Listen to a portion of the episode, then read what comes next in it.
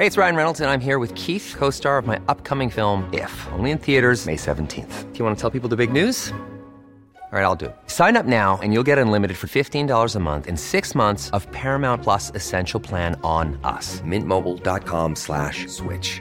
Upfront payment of $45 equivalent to $15 per month. Unlimited over 40 gigabytes per month. Face lower speeds. Videos at 480p. Active Mint customers by 531.24 get six months of Paramount Plus Essential Plan. Auto renews after six months. Offer ends May 31st, 2024. Separate Paramount Plus registration required. Terms and conditions apply if rated PG. Cada noche, los expertos se reúnen para debatir los temas que hacen historia en una mesa de análisis distinta. Aquí las entrevistas con los personajes y líderes de opinión, junto al análisis profundo de los temas trascendentes. Alfredo Ceja conduce un programa de Frente en Jalisco por el 100.3 de FM. Iniciamos. Hola, ¿qué tal? Muy buenas noches. Bienvenidos a una emisión más de De Frente en Jalisco, aquí en Heraldo Radio Jalisco. Hoy jueves 21 de septiembre quiero agradecer como todos los días en los controles técnicos a Antonio Luna y a Ramón Luna, en la producción y redacción de este espacio a Ricardo Gómez y recordarles nuestro número de WhatsApp para que se comuniquen con nosotros el 3330 1779 66. El día de hoy vamos a tener aquí en entrevista a Roberto de Alba, el es presidente del Consejo Agropecuario de Jalisco. Además, como cada jueves, perdón, vamos a tener esta mesa de análisis con Iván Arrazola y escucharemos la colaboración de Mario Ramos, él es de Alternativa Consultores y ex consejero del Instituto Electoral y de Participación Ciudadana del Estado de Jalisco. También escucharemos el comentario de Raúl Flores, él es presidente de Coparmex Jalisco. Y les recordamos que nos pueden escuchar en nuestra página de internet heraldodemexico.com.mx, ahí buscar el apartado radio y encontrarán la emisora de Heraldo Radio Guadalajara. También nos pueden escuchar a través de iHeartRadio en el 100.3 de FM. Y les recordamos nuestras redes sociales para que se comuniquen por esta vía. En Twitter me encuentran como arroba Alfredo y en Facebook me encuentran como Alfredo Ceja. Y también ya pueden escuchar cualquiera de las entrevistas y de las mesas de análisis en el podcast de De Frente en Jalisco. La entrevista.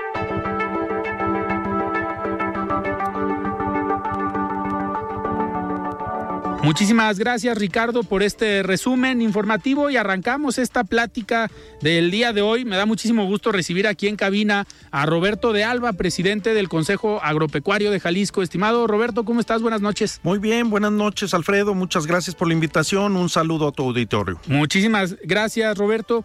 Roberto, a ver, hay varios temas que platicar contigo. Eres, eres un personaje que estás metido en la parte empresarial, hoy como presidente del Consejo Agropecuario Agropecuario de Jalisco, pero también no eres un personaje ajeno a lo político y al acontecer diario que se vive en Jalisco y en la zona metropolitana de Guadalajara.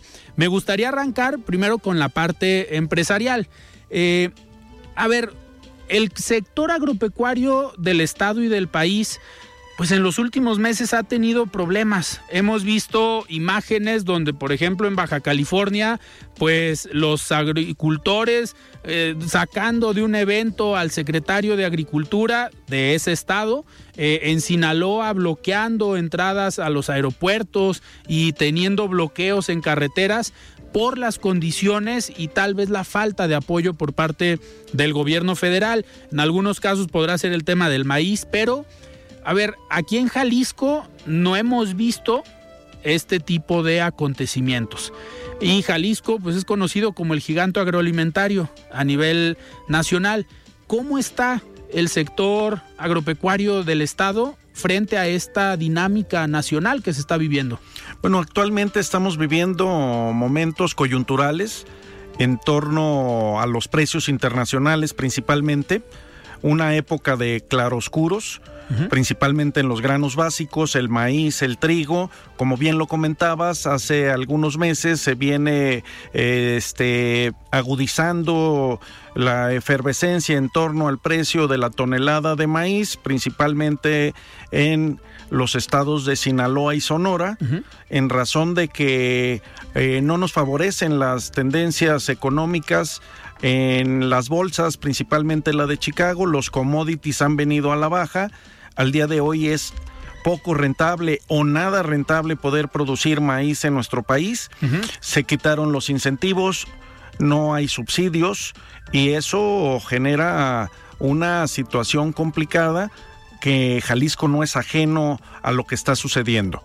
Como dato, se han dejado de sembrar más de 100 mil hectáreas que tradicionalmente se producía maíz en nuestro estado y esto también genera incertidumbre hacia los consumidores, industrias y todos los transformadores, principalmente nuestro principal alimento que es la tortilla. Claro, esta este dejar de sembrar 100 mil hectáreas ha sido por un proceso de reconversión de la tierra o porque simplemente ya no pudieron sembrar por falta de apoyos, qué es lo que está pasando. Y ojo, esto me imagino que tiene una repercusión al final en la tortilla.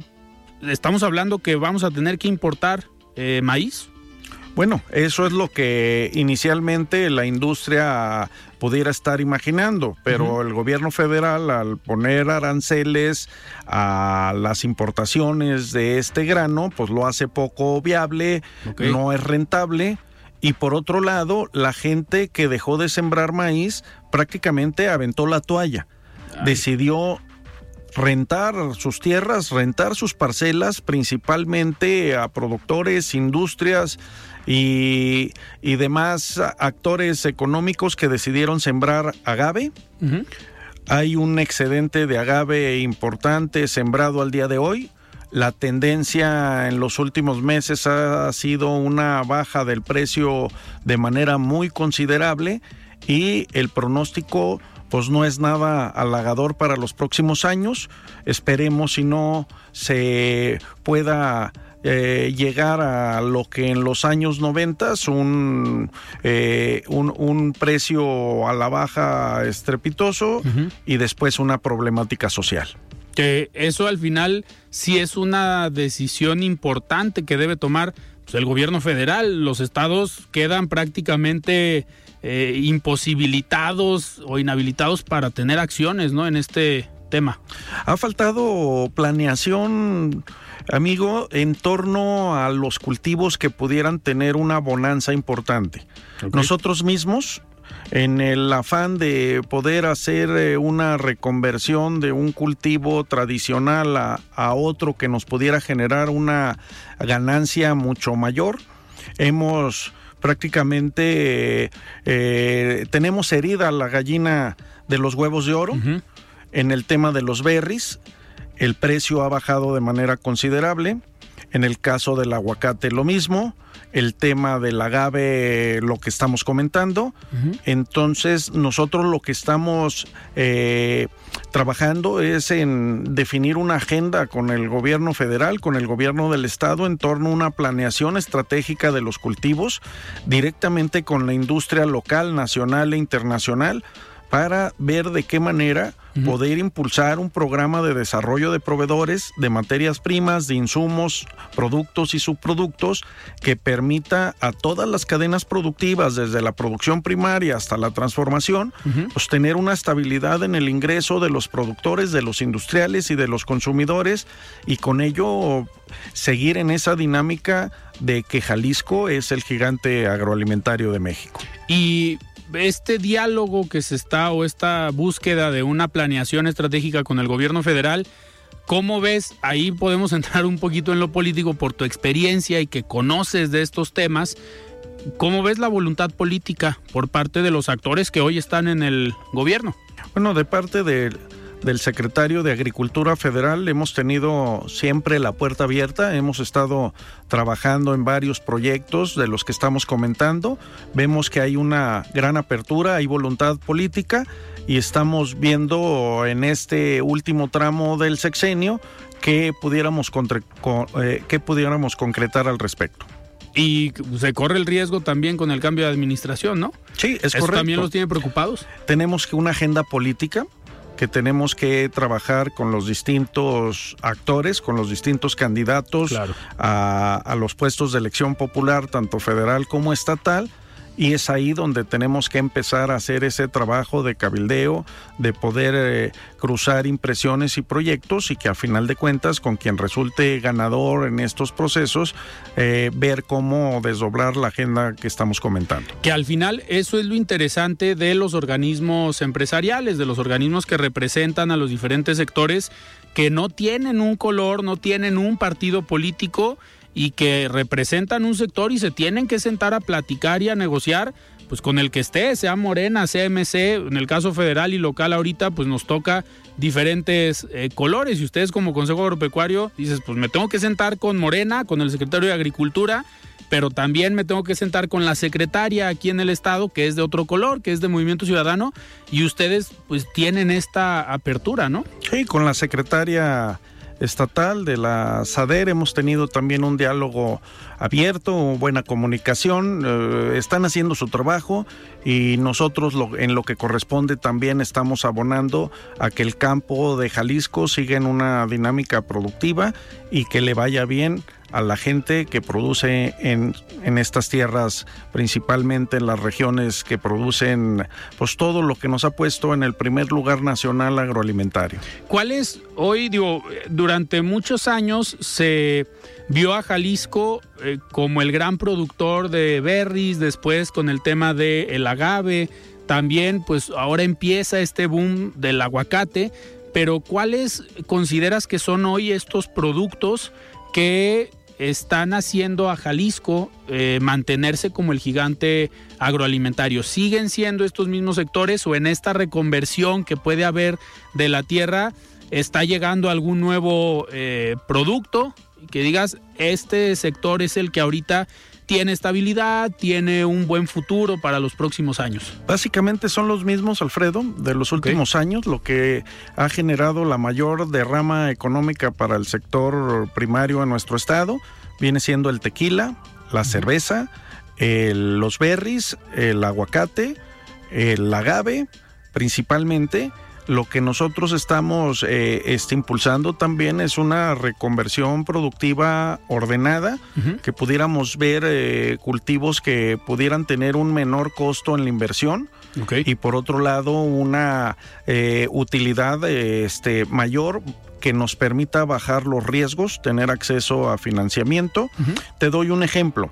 Estamos por arrancar lo que le hemos denominado los showrooms de Jaliscool este, estamos implementando modelos de agronegocios en universidades, en regiones productivas. En la Universidad de Guadalajara estamos trabajando para implementar un showroom de chía, en el cual el productor pudiera tener una inversión entre 10 mil y 15 mil pesos, poder eh, producir entre una y 1.2 toneladas por hectárea, tener un comprador, un contrato, en este caso la empresa más importante exportadora de chía, Naturcost, sería la compradora de la cosecha.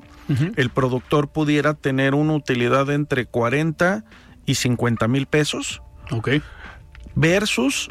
Por hectárea. Por hectárea, versus a lo que sucede con el maíz. Tienes que invertir entre 40 y 50 mil pesos y tu utilidad en el mejor escenario sería de 5 mil pesos hay un alto riesgo, hay poca motivación para poder hacer un negocio con una inversión tan alta y rendimientos tan bajos y estamos trabajando en incentivar a todos aquellos productores que en vez de que avienten la toalla, que renten sus tierras, que puedan tener esta alternativa acompañados de todos los servicios técnicos, financieros, tecnológicos que se requiere para hacer este proceso y que lejos de eh, desmotivar a las nuevas generaciones, a los nuevos productores que pudiéramos impulsar, que su sueño sigue siendo el sueño americano, que podamos hacer ese relevo generacional teniendo experiencia, teniendo juventud, pero sobre todo teniendo certeza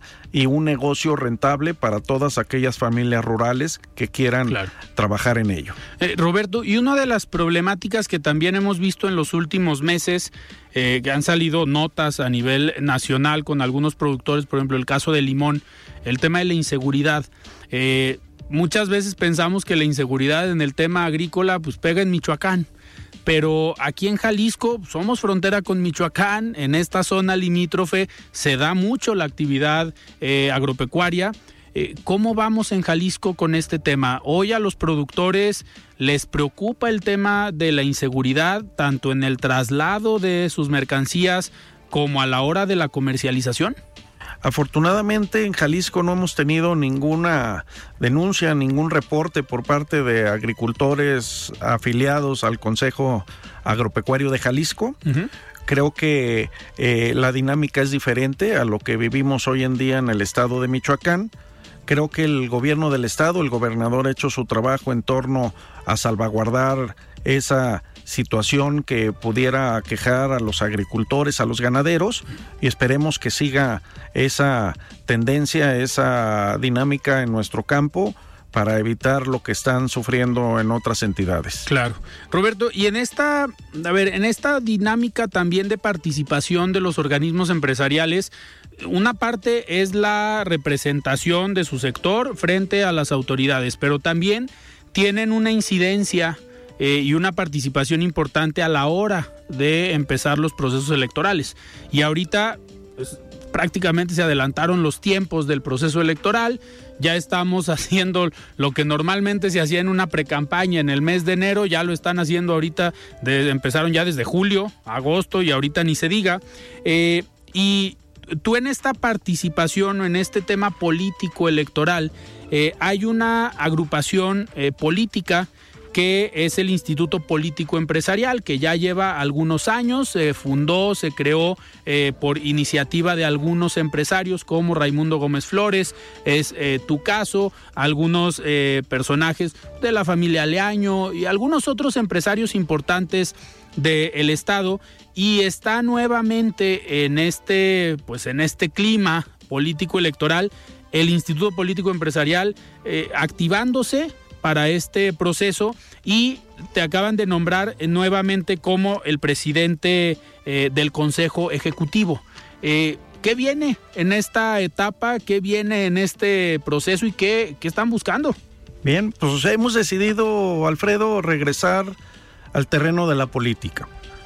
Estuvimos platicando durante muchos meses con distintos actores empresariales, grupos, cámaras, este, eh, productores, industriales, empresarios, emprendedores, y decidimos reorganizarnos en torno a una participación activa en los procesos que vienen en el 2024. Hicimos un análisis a fondo que no podemos seguir quejándonos únicamente de lo que han dejado de hacer los gobiernos federal, estatal, las cámaras eh, de diputados en el Senado y necesitamos tener una participación proactiva en torno a la solución de la problemática. Siempre que hay campañas, los distintos aspirantes, candidatos se acercan a los grupos empresariales, a las organizaciones, a las cámaras para pedir su apoyo y muchas de las veces, una vez que ganan, pues ya no hay esa continuidad, ya no hay ese seguimiento en torno al ejercicio de gobierno para poder eh, tener eh, eh, el acompañamiento de las autoridades en torno a proyectos de inversión, a proyectos de desarrollo económico y con lo cual hemos decidido participar nuevamente en esta nueva mesa directiva del Instituto Político Empresarial de Jalisco que es la única agrupación política en el país que cuenta con un registro ante un órgano electoral estatal, con lo cual dentro de las atribuciones es poder interactuar con todos aquellos partidos políticos para proponerles perfiles, proyectos y programas en torno a los ayuntamientos, a las cámaras de diputados y todos aquellos puestos de elección popular locales, tiene su este, participación en torno a los procesos estatales. Y en ese sentido empezaremos en los próximos días con la toma de protesta del nuevo Consejo Ejecutivo, el Consejo Consultivo y todas las eh, áreas que se tienen orgánicamente para estar en condiciones de participar en los próximos procesos. Estarán, nos queda un minuto antes de irnos a un corte, pero estarán entonces sentándose, revisando perfiles, proponiendo perfiles, independientemente del partido político. Es correcto. platicaremos con todas las fuerzas políticas, coaliciones, frentes, para tratar de llevar a cabo una agenda consensuada, tratar de establecer convenios específicos y que el sector empresarial tenga una participación activa en lo que viene. Perfecto, Roberto. Pues yo te agradezco que hayas estado el día de hoy aquí en De Frente en Jalisco. Sin duda vamos a seguir en contacto tanto para el tema agropecuario del Consejo, pero también para este tema político electoral o esta incidencia de los organismos empresariales en la vida eh, política o en los procesos electorales. Muchísimas gracias. Al contrario, gracias por la invitación. Estamos siempre a la orden. Perfecto. Muy bien, nosotros platicamos con Roberto de Alba, presidente del Consejo Agropecuario de Jalisco. Vamos a lo que sigue.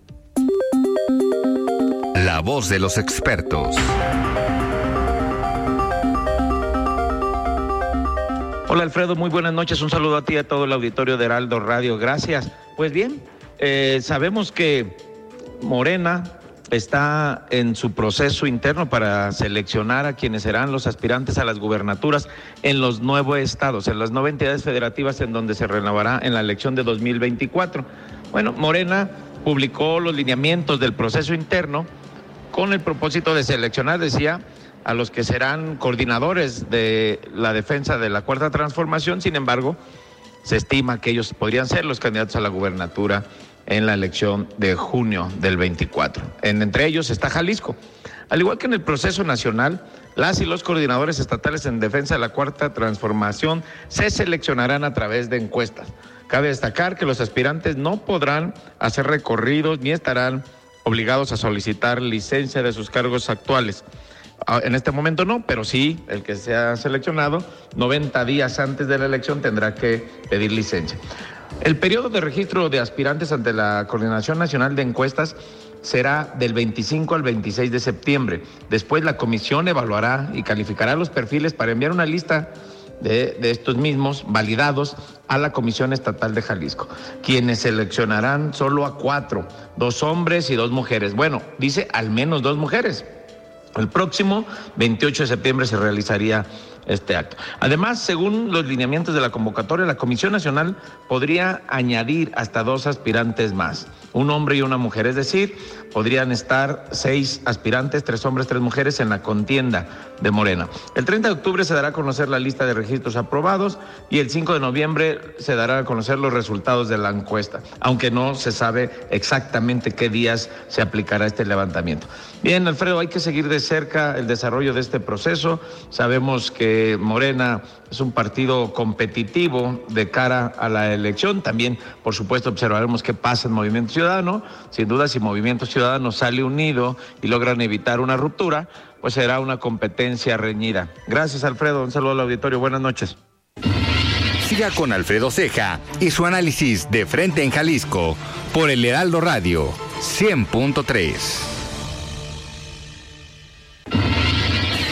Mesa de análisis de frente en Jalisco con Alfredo Ceja. Continuamos. Voz de los expertos. Buenas noches, Alfredo. Qué gusto saludarte a ti y a todo tu auditorio. En Coparmex Jalisco siempre estamos trabajando por el respeto a la dignidad de las personas. En cada proyecto ponemos al centro a la persona, razón por lo cual nos interesa mejorar la calidad de vida de nuestros colaboradores. En ese sentido, hemos observado cómo diferentes factores han influido en que las familias tengan mayores gastos que antes. Tal es el caso del aumento en gasto de salud. La pandemia por COVID-19 y la inflación, la cual en agosto reportó un incremento del 4.64%. Esto, a pesar de que esta cifra continúa en aumento, representa una reducción significativa en comparación con el It's that time of the year. Your vacation is coming up. You can already hear the beach waves, feel the warm breeze, relax and think about work. You really, really want it all to work out while you're away. Monday.com gives you and the team that peace of mind. When all work is on one platform and everyone's in sync, things just flow wherever you are. Tap the banner to go to Monday.com.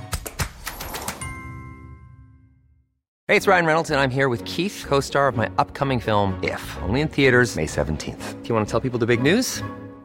All right, I'll do it. Sign up now and you'll get unlimited for $15 a month in six months of Paramount Plus Essential Plan on us. Mintmobile.com slash switch. Upfront payment of $45 equivalent to $15 per month. Unlimited over 40 gigabytes per month. Face lower speeds. Videos at 480p. Active Mint customers by 531.24 get six months of Paramount Plus Essential Plan. Auto renews after six months. Offer ends May 31st, 2024. Separate Paramount Plus registration required. Terms and conditions apply if rated PG.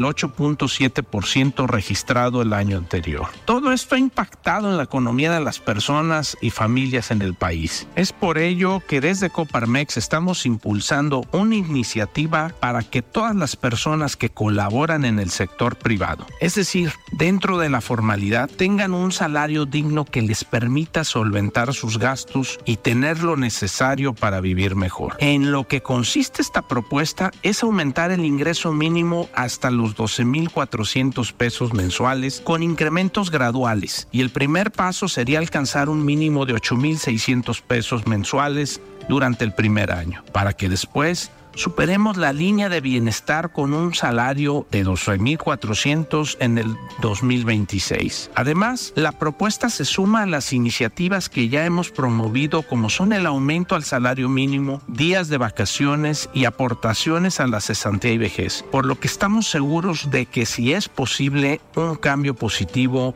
que permita a las y los colaboradores mejoren su calidad de vida. Alfredo, estamos convencidos que cada día más empresas se seguirán sumando a esta iniciativa que pone a las personas en el centro y promueve una sociedad más justa. Los invito a estar al tanto de este y otros temas en mi Instagram como Raúl Flores López y en Twitter como Raúl Flores. Muy bien, muchísimas gracias Raúl por este comentario y nosotros continuamos en esta mesa de análisis de los jueves con Iván Arrazola. Estimado Iván, ¿cómo estás? Buenas noches. Hola Alfredo, buenas noches. Iván, pues a ver, muchos temas para platicar el día de hoy en esta, pues este jueves, casi, casi terminando semana, pero me gustaría que arranquemos con lo que pasó el fin de semana, Iván. Eh, algo que para los, para los que nos gusta, digamos, estudiar un poco la política, la conformación del Estado, de los gobiernos, esta parte un poquito teórica, pues sabemos que el Estado sí está conformado por territorio, población y gobierno, y el gobierno en el caso de México tiene tres poderes. Hay una división de poderes ejecutivo, legislativo y judicial, nos lo han enseñado desde la primaria prácticamente, cuando teníamos clases de civismo. Eh, el fin de semana, en el evento de conmemorativo del grito de independencia, resulta que el presidente titular del Poder Ejecutivo no invita al titular del Poder Judicial o a la titular del Poder Judicial, la ministra Norma Lucía Piña, y al titular del Poder Legislativo, a los presidentes de las cámaras.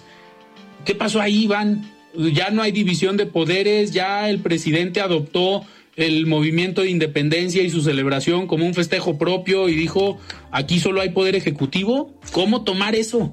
Yo creo que le afectó al presidente el viaje a Chile y Colombia, porque además en Chile algo curioso es que firmó un compromiso, el compromiso de Santiago, para defender, para cuidar la democracia, para cuidar el, y proteger el Estado de Derecho y bueno, se le olvida muy rápido al presidente, regresa el día lunes, martes, se va directo contra la oposición, pero en un hecho sin, sin precedentes, inédito en la historia de este país, decide no invitar a los otros poderes ni a la ceremonia del grito de independencia ni al desfile del 16 de septiembre.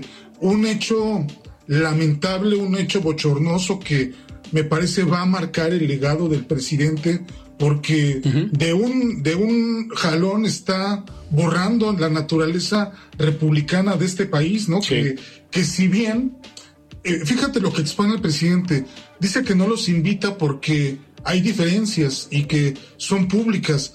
O sea, imagínate llevar el, el tema de las relaciones de poder a una cuestión muy personal, a una cuestión de, berrinche. De berrinche, de voluntades y aparte lo hace contra dos mujeres, contra Marcela Guerra, presidenta de la mesa directiva en Cámara de Diputados, y, y, la ministra Norma Piña.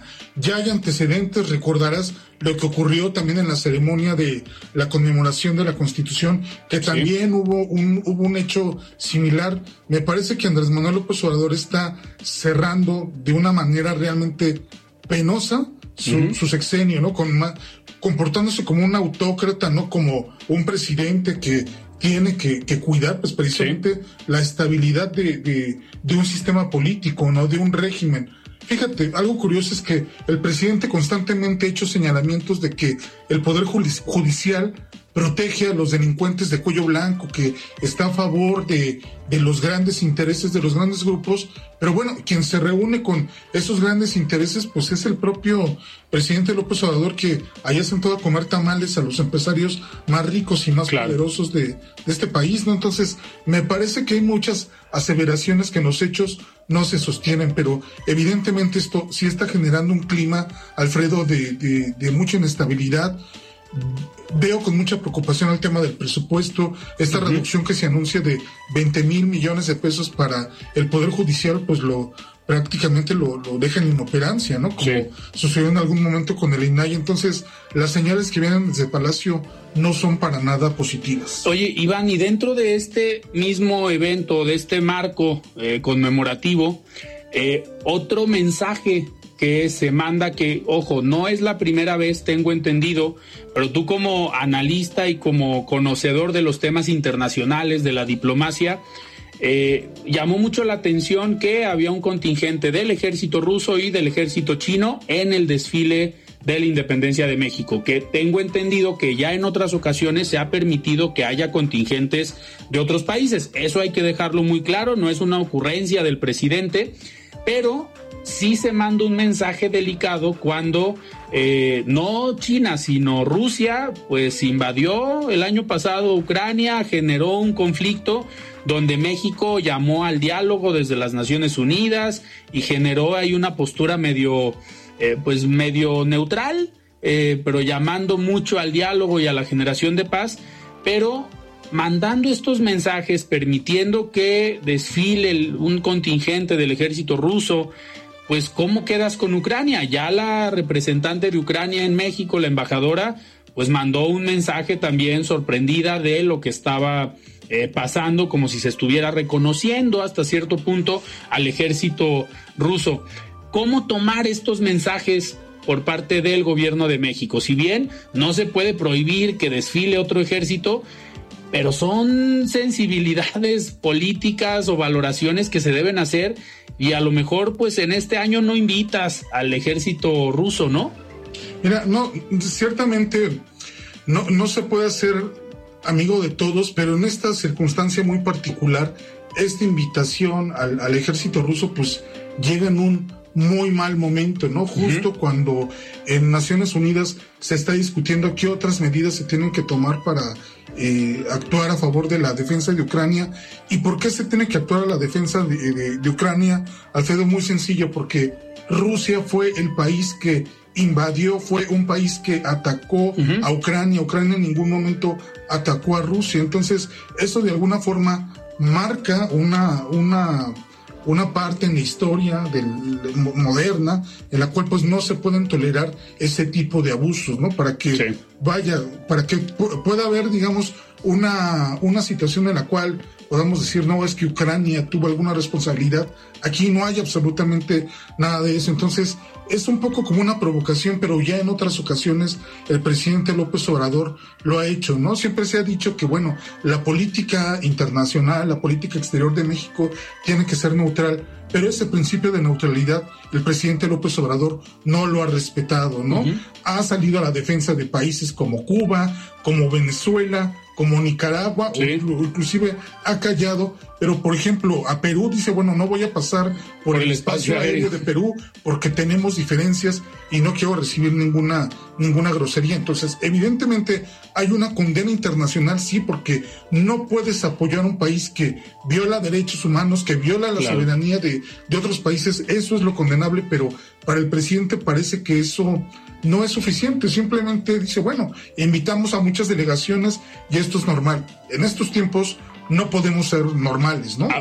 ¿Habrá hecho falta el toque de Marcelo Ebrard en esa decisión de a lo mejor opinar y decir, oiga, presidente, en esta ocasión no invite a Rusia? No, me, parece que no, porque al final tampoco Ebrard nunca pesó. O sea, el presidente ha hecho y deshecho con la política exterior y Marcelo Ebrard ha estado ahí únicamente como para apagar fuegos, ¿no? Pero en realidad no ha tenido un peso en, las decisiones. Claro. Iván, pasando a otros temas que en los cuales también el presidente está interviniendo, se está metiendo y está opinando bastante, eh, aunque no sea de su partido, la posible candidatura de Samuel García a la presidencia de México. Ya dijo Samuel que si quiere ya el gobernador de Jalisco dijo, pues el candidato de MCE debería de salir de nuestras filas, un mensaje contrario a lo que se había dicho hace tres semanas, que si era Xochitl, pues valorarían apoyar. Hoy parece que la línea va hacia Samuel García y esto tal vez cambia el panorama para el emesismo local o el emesismo de Jalisco de, pues mejor no vamos con el Frente Amplio, si va Samuel ¿Por qué crees que haya cambiado este eh, contexto de tres semanas para acá? Uno, que Samuel haya dicho sí me interesa, aunque corre el riesgo, y ya lo platicábamos la semana pasada, de que sí, le pueden dar licencia, pero a la hora de regresar a lo mejor no va a estar tan sencillo, porque pues, lo más seguro es que no gane la presidencia, aunque no nos podemos adelantar, todo puede pasar. Pero, ¿por qué crees que cambia este escenario y la postura del emesismo en Jalisco? Mira, aquí hay un elemento que es Marcelo Ebrard, ¿no? Que me parece que es un factor que, que, está presente y alrededor precisamente de Marcelo es como viene lo, o se puede entender lo que está ocurriendo con OMC. El hecho de que Marcelo no se haya decidido romper con, con Morena, pues de alguna forma también lo que dice es, esta, esta cuestión es de que no, no va a terminar en MC, aunque él decía que quería estar en la boleta, pues como que ahorita ya no se le ven muchas ganas, ¿no? Ya ves que anunció que va a conformar una asociación civil, no es un, todavía un partido político, pero parece que Marcelo está como en otra, en otra cuestión. Y parece además que dentro de MC, de alguna forma, se está alcanzando un acuerdo o de alguna forma se alertó que si Marcelo llegaba a MC iba a llegar con todo su grupo, con todo ese equipo y eso pues iba a provocar posiblemente una mayor disputa, ¿no? Entonces aquí es donde entran tanto el eh, propio Enrique Alfaro como Samuel García en el sentido de que pues bueno, a ver, nosotros formamos este partido, nosotros le hemos dado vida, pues entre nosotros vamos a, a repartirnos las las posiciones, ¿no? Entonces, de alguna forma, lo que estamos viendo yo en este momento es que ya se empiezan a alinear los intereses y resulta, Alfredo, que tanto los intereses de Morena como los intereses de MC en este momento se encuentran más que alineados. ¿Por qué? Pues porque si MC decide presentar un candidato, pues va a pulverizar el voto de la por la oposición, ¿no? Entonces, ya de ahí pues vimos mensajes la semana pasada de que hubo un cruce de, de declaraciones tanto entre Samuel García como los dirigentes del frente en el sentido de que se mandaban muy lejos, ¿no? Los unos a los otros. Entonces, todo parece que ya se empiezan a aclarar las cosas dentro de MC y que de alguna forma ya hay un entendimiento, no sé si en algún momento Alfaro y Dante Delgado se van a sentar, van a fumar la pipa de la paz, pero al menos parece que ya hay claridad y la claridad es de que eh, el, eh, Samuel García, todavía gobernador de Nuevo León, va a ir a buscar la, la, candidatura a la presidencia de la República. Oye, eh, a ver, pero llama mucho la atención el poder o el peso en las decisiones políticas al interior de MC que está teniendo Nuevo León. ¿Por qué? Porque tendrían a Samuel como candidato a la presidencia, pero tendrían también a Colosio y a Mariana Rodríguez como candidatos al Senado. Esta dupla y estos dos personajes en el Senado en la próxima legislatura contemplando que ganen, eh, sería muy interesante, pero eso también le pone mucho juego también al peso de Jalisco, ¿no? Para ver qué, qué personajes va a proponer el emesismo jalisciense para el Senado y qué papel van a jugar en la contienda de apoyar a Samuel eh, o no, eh, y esto en las definiciones locales. Porque, a ver, si hablamos de un entendimiento mayor, de una reagrupación por parte del emesismo, de todos modos acá sigue la división, siguen los personajes pues que quieren ser gobernador, ya lo refrendó Pablo Lemus, lo dijo Clemente Castañeda, Salvador Zamora, eh, Alberto Esquer, que no baja el dedo del renglón no quita el dedo del renglón.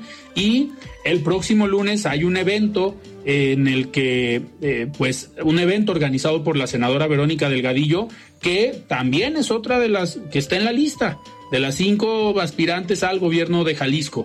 Entonces, sigues teniendo acá perfiles obviamente hay una, hay dos grupos, el grupo de Pablo Lemus y el grupo del gobernador.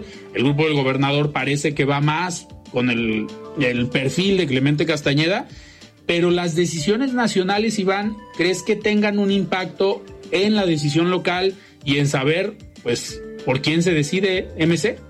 Fíjate, lo, curioso de esta cuestión, Alfredo, es que eh, MC Nuevo León tiene realmente poca presencia, no tienen mayoría en el Congreso local, sí controlan ciertamente el municipio de, Monterrey, que pues es la capital del estado, eh, y bueno, la, esposa de Samuel García, pues es una mujer muy mediática, ¿no? Muy, muy popular en, redes sociales. Y fíjate, con muy poquito, pues parece que se están repartiendo una, una, serie de posiciones muy importantes, mientras que Jalisco, que es realmente el bastión electoral, que es quien está aportando una buena cantidad de votos a que ese registro nacional se pueda mantener, pues parece que estas disputas internas pues los están afectando, ¿no? Yo no sé si se tendría que hacer un acuerdo tipo Morena, en el sentido de que, bueno, cuando se decide la candidatura a gobernador, este, repartimos, repartimos este, las dos senadurías que posiblemente van a, nos van a tocar,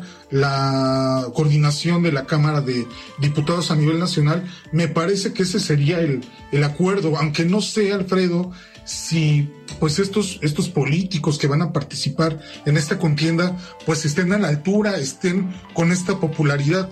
Digo, Además hay que decir algo, hay todavía algunas incertidumbres que quedan porque el hecho de que Samuel García se vaya a buscar la candidatura a la, presidencia de la República no necesariamente implica que su lugar o su papel como gobernador sí, de quede con alguien de MC. Se quede con alguien de MC o después de que termine la contienda en la cual seguramente no va a ganar porque Samuel García no tiene posibilidades de ganar. Evidentemente va a crecer mucho el voto. Yo no sé si eh, una una encuesta que, que salía la, la, semana pasada señalaba que 19% de intención de voto tiene Samuel García, pero hay otra que dice que tiene 11. Entonces, ¿cuál es el peso real de, de Movimiento Ciudadano a nivel nacional?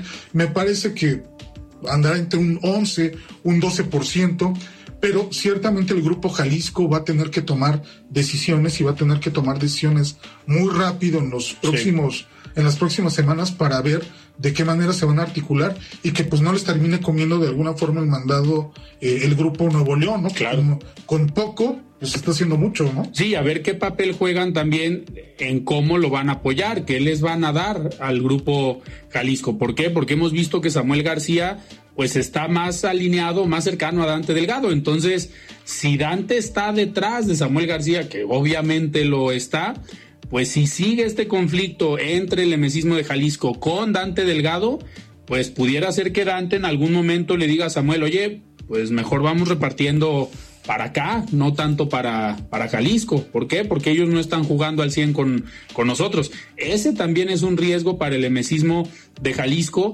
que pues se pueda quedar en medio ni con el Frente Amplio por México ni con una cercanía contundente con Samuel García y con Dante Delgado. Y quizás, Alfredo, también en este momento, creo que algo que se tiene que estar cuestionando el gobernador Enrique Alfaro es si hizo bien en bajarse tan rápido, tan, tan, de manera tan anticipada de la contienda por la presidencia de la República, porque me parece que si en este momento él eh, pensar a las cosas y quizás sí pensar en ser precandidato, pues al menos tendría mayor capacidad para negociar precisamente posiciones, para negociar pues de alguna forma de, de, manera más clara y más directa con, con el emesismo nacional, ¿no? Entonces, me parece que también esa decisión va a repercutir mucho en lo que pueda suceder, ¿no? Oye, Iván, y en el caso de Morena, ya para el escenario local, ya se pues abrió esta convocatoria para los perfiles que deseen o busquen o aspiren o suspiren con la candidatura al gobierno de Jalisco. ¿Cómo ves el escenario para Morena en esta convocatoria? Eh, ¿Crees que haya pues una línea, dados cargados? Sabemos que, a ver, históricamente en el PRI, en los años 90, en los años 80, el candidato a la presidencia tenía una incidencia fuerte en los candidatos en los gobiernos estatales. Si contemplamos que Morena actúa prácticamente como el priismo de los años 80, Hoy Claudia Sheinbaum tendría un peso eh, fuerte en la decisión de los aspirantes, incluido Jalisco. ¿Cómo ves el panorama para Morena y las definiciones? Pues mira, de entrada creo que quedó exhibido este método de selección que ha utilizado Morena, sus famosas encuestas. Me parece que de alguna forma Marcelo Ebrard puso sobre la... Y bueno, no solamente él, varios cómo es que se pueden manipular los procesos y al final gana quien pues, los dirigentes quieren que ganen. En ese sentido, Alfredo, me parece que no hay muchas sorpresas, si bien la convocatoria está abierta, que puede ser un hombre o una mujer, aquí hay tres claros prospectos para competir realmente por la eh, candidatura. Eh, uno de ellos es Carlos Lomelí, eh, otro de ellos es el eh, el, diputado Chema Martínez. El, diputado Chema Martínez y el rector de la Universidad de Guadalajara, eh, Ricardo Villanueva. Ricardo Villanueva. ¿Lo, ves como aspirante al gobierno de Jalisco, no tanto a Guadalajara? Se maneja como un potencial, aunque también un, destacado eh, morenista ya en este momento, Alberto Uribe, lo, viste seguramente en redes sociales, que decía Carlos Lomelí va a ser el, candidato. Me parece que es un perfil atractivo, me parece que podría ser un perfil interesante, que quizás, como dices, quedaría bien en Guadalajara, pero se necesita definir, ¿no? O sea, ya no, no faltan muchas semanas para que la gente tenga que empezar a renunciar a, sus distintos cargos, ¿no? Entonces, me parece que si quiere contender, pues tendría que, hacerlo pues en estas, en estas circunstancias. Fuera de, de estos tres personajes, difícilmente veo que alguien más, bueno, tal vez el presidente municipal de, de Tonalá, Sergio Chávez, que hace una semana lo teníamos, pero me parece que en este escenario pues hay como prospectos muy claros, muy definidos, ¿no? Iván, ¿no ves posibilidades que desde lo nacional digan a Jalisco va mujer? Porque ahí, pues hay aspirantes, hay diputadas federales, está Claudia Delgadillo, eh, hay mujeres que también han levantado la mano que no se están contemplando. Digo, todo el mundo ve muy fuerte a Carlos Lomelí, pero ¿qué pasaría si Claudia Sheinbaum dice, pues a Jalisco va mujer? Mira, podría ser, pero evidentemente aquí también pesan mucho los datos acerca de cómo están posicionados los candidatos. Entonces, me parece que fuera de, de, estos tres personajes, los demás como que de alguna forma no, no se, han, se han ido rezagando, quizás no tienen como esa fuerza para, poder llegar al final de la contienda, aunque creo que va a ser una contienda donde van a participar más de tres personas. Claro, y un escenario distinto para Morena al del 2018, totalmente, y al del 2021. Pues al menos aquí en Jalisco. Ya, un partido pues más, con mayor estructura, con más poder y, y, también pues con una ventana de oportunidad para poder crecer, que, que me parece que eso podría ser este muy muy atractivo para este partido. Totalmente. Iván, pues se nos fue el tiempo, pero creo que pues ya arrancó lo electoral, vamos a ver qué más destapes tenemos la próxima semana, con qué más nos sorprenden los perfiles que están tanto en el Congreso del Estado, en la Cámara de Diputados o en el Senado, y pues ver qué acomodos hay, qué acuerdos puede haber, si se arreglan los desencuentros que ha habido en Movimiento Ciudadano y si pues si pueden construir una candidatura de unidad o un proyecto en el que quepan todos y que no haya ningún eh, resentido, lo cual se ve muy complicado por las declaraciones y por todo el tono que han, que han tenido. Iván, nos tenemos que despedir, pero muchísimas gracias. A ti, Alfredo, buenas noches. Muy bien, pues nosotros nos escuchamos el día de mañana. Terminamos el día de hoy con esta mesa de análisis con Iván Arrazola. Yo soy Alfredo Ceja, muy buenas noches. Alfredo Ceja los espera de lunes a viernes para que junto con los expertos y líderes de opinión analicen la noticia y a sus protagonistas. Esto fue De Frente en Jalisco, otra exclusiva de El Heraldo Radio.